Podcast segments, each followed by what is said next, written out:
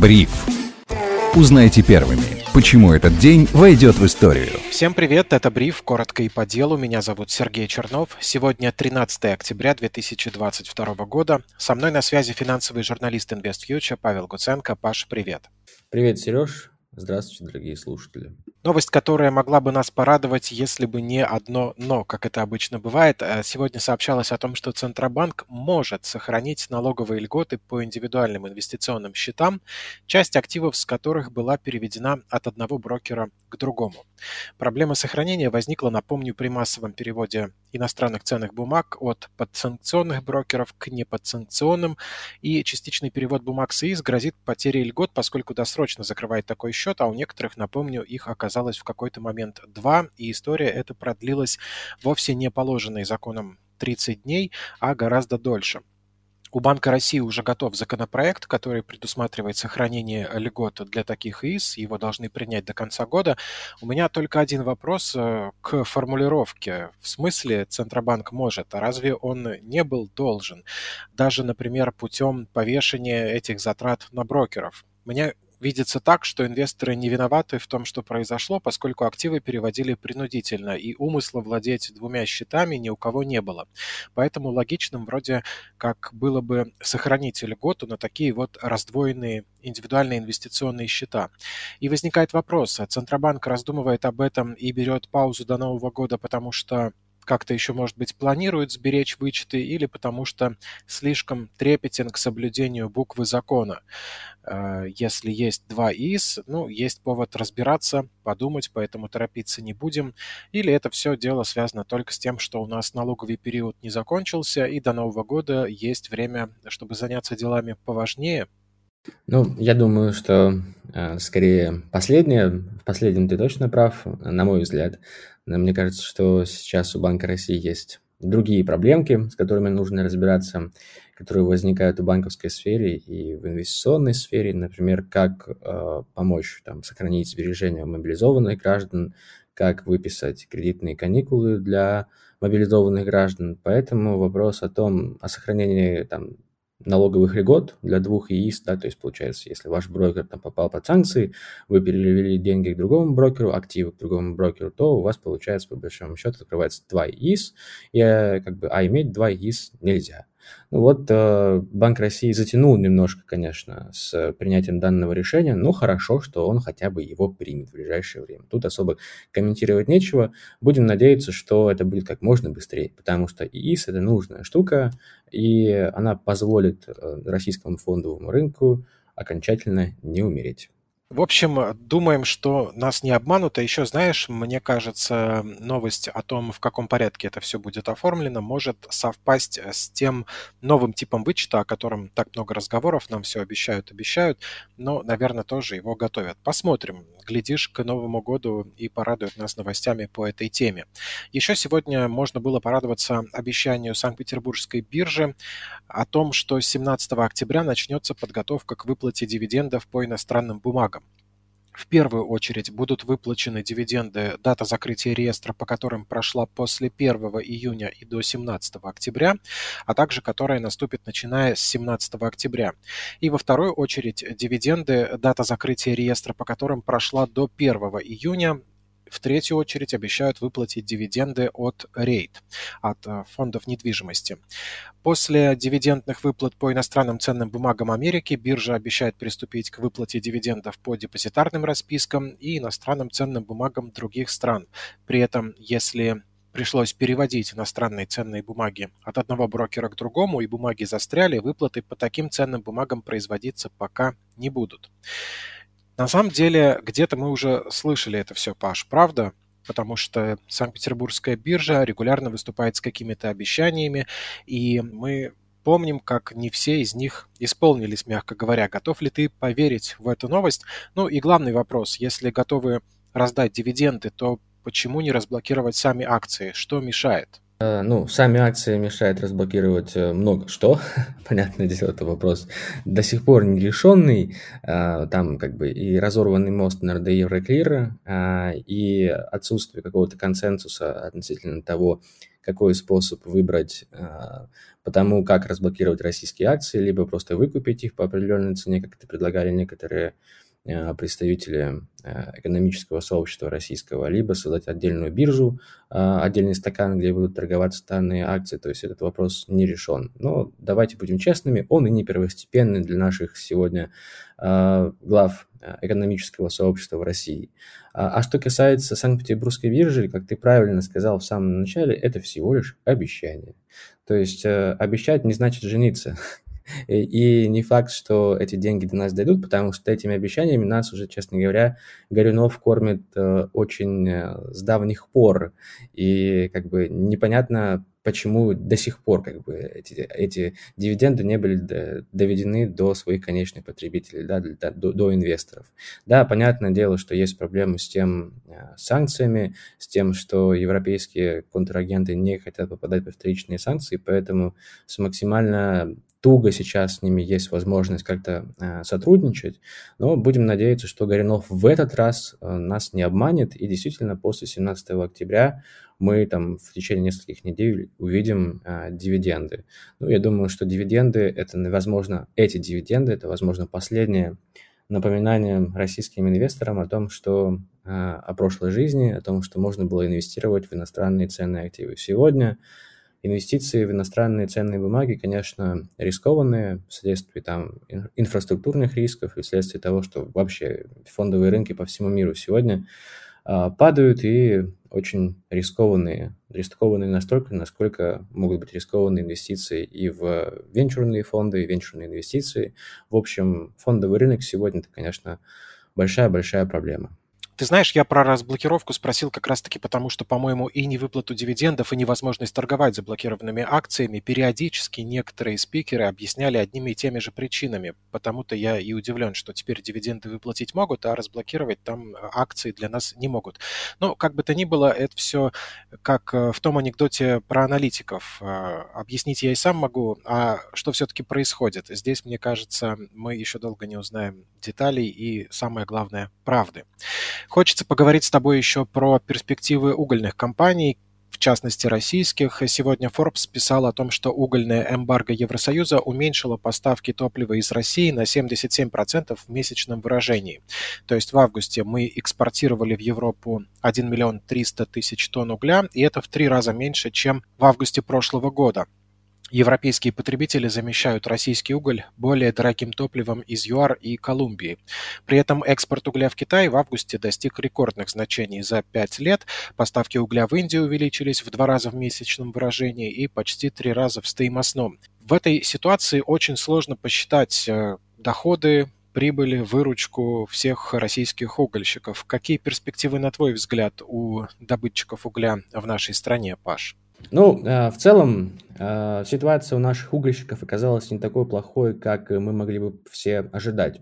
Мы видим, что у угольных компаний действительно получилось перенести поставки на восток, то есть получилось, что заменить европейский рынок у угольных компаний оказалось проще, чем у нефтяных компаний, чем у газовых компаний, тем более, потому что просто условия поставки разные. То есть поставлять уголь ты можешь по ЖД терминалам, да, по железным дорогам. Да, они тоже как бы в страны Индии, в страны Востока достаточно проблематично поставлять уголь, но это делать проще, чем поставлять нефть или газ по газопроводам. Газопроводов у нас в э, страны Востока почти что и нет. Только один, по-моему, это как раз-таки Сила Сибири. Но вот сейчас Газпром планирует еще построить Силу Сибири-два. Э, и тут как бы тоже очень хорошая новость. Последние несколько недель обсуждалась в средствах массовой информации относительно того, что налоговые, э, налоговый удар по угольным компаниям тоже оказался не таким сильным, потому что представители министерств российских заявляли, что э, уровень отсечения, да, увеличения налоговой нагрузки на угольщиков будет уходить от цены в сто пятьдесят долларов за тонну. Э, а сейчас цены на уголь в районе сто тридцать - сто сорок долларов э, за тонну. То есть получается, что у угольщиков сейчас, у них получилось перенаправить поставки э, в энном количестве, конечно, не полностью заменить европейский рынок, но, тем не менее, э, прибыль сократилась не такими сильными темпами, как ожидали аналитики. Безусловно, это позитив для угольных компаний. Но нужно понимать, что угольные компании – это все-таки не будущее, да, то есть, возможно, инвестировать в угольные компании в горизонте там десять лет, это немного опрометчивая мысль и опрометчивая идея, потому что уголь все-таки это энергия прошлого, то есть мы видим, что сегодняшняя ситуация на энергетических рынках, коллапс на энергетических рынках, давайте будем честными, приведет к тому, что мир потихонечку будет переходить от э, ископаемых источников энергии к возобновляемым. То есть этот процесс только усилится, он ускорится. Да, сейчас мы видим, что страны постепенно переходят, э, как это ни странно, от э, чистых э, энергоресурсов, более-менее чистых, таких как газ, к более-менее грязным, к более грязным. Это уголь. И многие страны увеличивают потребление угля и добычу угля. То есть в целом на ближайшие там, два-три года у угольных компаний, российских в том числе, ситуация может быть хорошей. Но если вы задаетесь вопросом, стоит ли инвестировать в угольные компании, ну, вы сначала подумайте о том, что это все-таки инвестиции не в долгую, это, возможно, какая-то будет спекуляция. Но, тем не менее, угольные компании в, для бюджета Российской Федерации, конечно, могут принести энную сумму денег, и это хорошо. И к тому же при инвестициях в угольные компании не стоит забывать о том, что многие из них накопили какие-то проблемы в предыдущие годы, когда их сектор уже не был так популярен, как, например, сейчас нефтегазовый и, конечно, какие-нибудь высокотехнологичные. И раз уж мы коснулись энергетической сферы, то и нефтегаза сегодня коснемся. Сегодня выступал глава компании «Новатэк» Леонид Михельсон, который заявил, что его детище сумело нивелировать все санкционные риски для проектов и перенаправить экспорт потоки. Новые налоги на отрасль, о которых сообщалось вчера, а они высокие, в вилке тридцать два - тридцать четыре процента против текущих двадцати процентов, затрагивают только действующие проекты. Арктик эс пэ гэ два, например, под них не подпадает, и это тоже позитив для компании. А еще Новатэк планирует построить на Ямале самые холодоустойчивые в мире ветряные электростанции, которые могут работать при минус шестидесяти. И также Новатэк пока не определился с участием в проекте Сахалин-два. Вчера мы видели неплохой отчет компании, и во всем этом наборе очень сложно разобраться, как трактовать все эти новости в сумме, чтобы разглядеть в тумане неопределенности перспективы Новатэка. Паш, что ты думаешь? Я думаю, что перспективы Новатэка достаточно ясные. У компании хорошее будущее, ну, по крайней мере, по последним отчетам, можно так сказать. В целом есть спрос на тот товар, который предоставляет компания, то есть на эс пэ гэшный газ. Сейчас мы видим, что вследствие там, разрушения северных потоков поставки российского эс пэ гэ в страны Европы, в страны Китая, в страны Азии, в страны Азии растут. Эти поставки растут, и это, конечно, для компании хорошо. Мы видим, что э, Новатэку удалось удержаться на э, уровне поставок и уровне добычи прошлого года, даже немножечко эти поставки и доб- эту, эту добычу увеличить. Безусловно, для акций компании это хорошо. И для нас, инвесторов, это тоже новости позитивные, потому что Новатэк платит дивиденды. Да, дивидендная доходность там не такая уж и высокая, но тем не менее... Для нас это более-менее позитивные новости, так что кто-то может рассмотреть акции Новатэка для покупки, потому что ясно, что поставки эс пэ гэшного газа, они будут на самом деле постоянными, потому что у нас есть флот, который может поставлять данный газ в страны Азии и в страны Европы, а этот газ точно нужен будет, учитывая то, что... Именно поставки трубопроводного газа в последние несколько месяцев из-за разрушения э, северного потока, северных потоков э, и из-за санкций, которые, скорее всего, будут на российский газ, они будут сокращаться. А вот эс пэ гэшный газ, возможно, под эти санкции не выпадет, и поставки и прибыли Новатэка, возможно, сохранятся. А из-за высоких цен на э, газ, которые, скорее всего, останутся в ближайшие там, пять лет, и, как сказал Михельсон, э, высокие цены на газ останутся на рынке до две тысячи двадцать седьмого года, то есть для Новатэка это абсолютный позитив, и как бы у компании есть возможности э, для того, чтобы инвестировать в новые средства производства, в, в георазведку, находить новые месторождения, их разрабатывать и поставлять э, свою продукцию, то есть эс пэ гэшный газ. А ясно, что э, спрос на эс пэ гэ в ближайшие годы будет расти. Круто, спасибо, что разложил эту историю по полочкам. А еще мне интересно у тебя спросить, что ты думаешь о предложении Владимира Путина Турции стать основным транзитным хабом для газа, поставляемого в Европу. Насколько эта переориентация газового рынка на территории континента повлияет на мировой расклад, так скажем? Ну, Турция становится для России основным торговым партнером и основным сиюминутным союзником. И понятное дело, что поставки газа через турецкий поток, через Турцию в Европу могут расти. Достаточно очевидно всем аналитикам, всем участникам рынка, что исключить Россию из мирового газового снабжения, из, вообще из энергетических рынков невозможно. Понятно, что спрос на российские энергоресурсы будет оставаться э, всегда. Всегда кому-то нужны будут российская нефть, российский газ. Э, и понятно, что Европа тоже без российского газа не обойдется. То есть, как правильно сказал Новак, министр Новак, сорок-пятьдесят процентов всего потребляемого в Европейском Союзе газа приходится на поставки из России. В ближайшие годы данные объемы заменить ничем не получится. Если Европа хочет э, выйти из рецессии, справиться с экономическими трудностями, им придется каким-то образом, обходными путями закупать российский газ. Да, его возможно заменить при помощи поставок эс пэ гэшного газа из Штатов, при помощи там, постройки э, газопроводов из Катара и других стран, которые добывают газ. Да, это возможно сделать, но в данный момент времени, в ближайшие несколько лет, все равно потребность в российском газе для Европы будет оставаться высокой.